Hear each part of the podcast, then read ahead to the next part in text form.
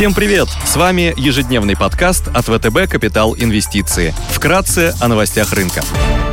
Глобальные рынки. Внешний фон на рынке умеренно негативный. Фьючерсы на S&P 500 после обновления максимумов в пятницу торгуются в небольшом минусе 0,3%. Евростокс также в небольшом минусе полпроцента. Китайский рынок снижается более 3% на фоне падения акций сектора дополнительного образования. Фьючерс на развивающиеся рынки минус 2%. Японский Никей в плюсе после длинных выходных плюс 1,1%. Бренд закрепился закрепилась у отметки 73,7 доллара, золото в плюсе, тройская унция стоит 1807 долларов, доходность по десятилетним гособлигациям США составляет 1,26%, на облигационных рынках без существенных изменений. Сегодня в Германии будут опубликованы индексы деловой активности и экономических ожиданий IFO, в США выйдут статистика по продажам новых домов и индекс деловой активности ФРБ Далласа. Корпоративные новости. Среди крупнейших эмитентов сегодня представят финансовые результаты Tesla, Lockheed Martin и группа LVMH. Лента опубликует отчетность по МСФО за первое полугодие 2021 года. Русагро объявит операционные результаты за второй квартал 2021 года.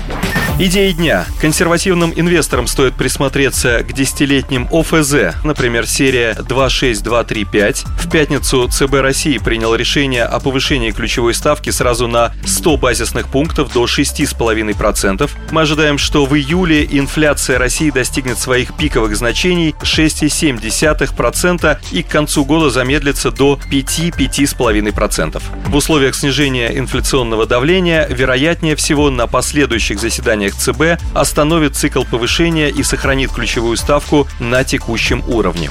Рынок ОФЗ уже заложил ожидания по повышению ставки выше 6,5%, что формирует потенциал к снижению доходности и роста цен на бумаги. Более жесткая политика со стороны ЦБ делает привлекательней для банков покупку ОФЗ с доходностью выше 7%. Кроме того, на фоне высоких темпов прироста нефтегазовых доходов и более быстрого восстановления экономики, бюджет по итогам 2021 года может быть исполнен с профицитом вместо первоначального планового фискального дефицита, что позволит Минфину сократить объем заимствований. Снижение геополитических рисков и дальнейшее укрепление российской валюты также будут способствовать росту спроса на ОФЗ со стороны нерезидентов. Потенциальная доходность на горизонте один год по десятилетним бумагам может составить около 8,5%.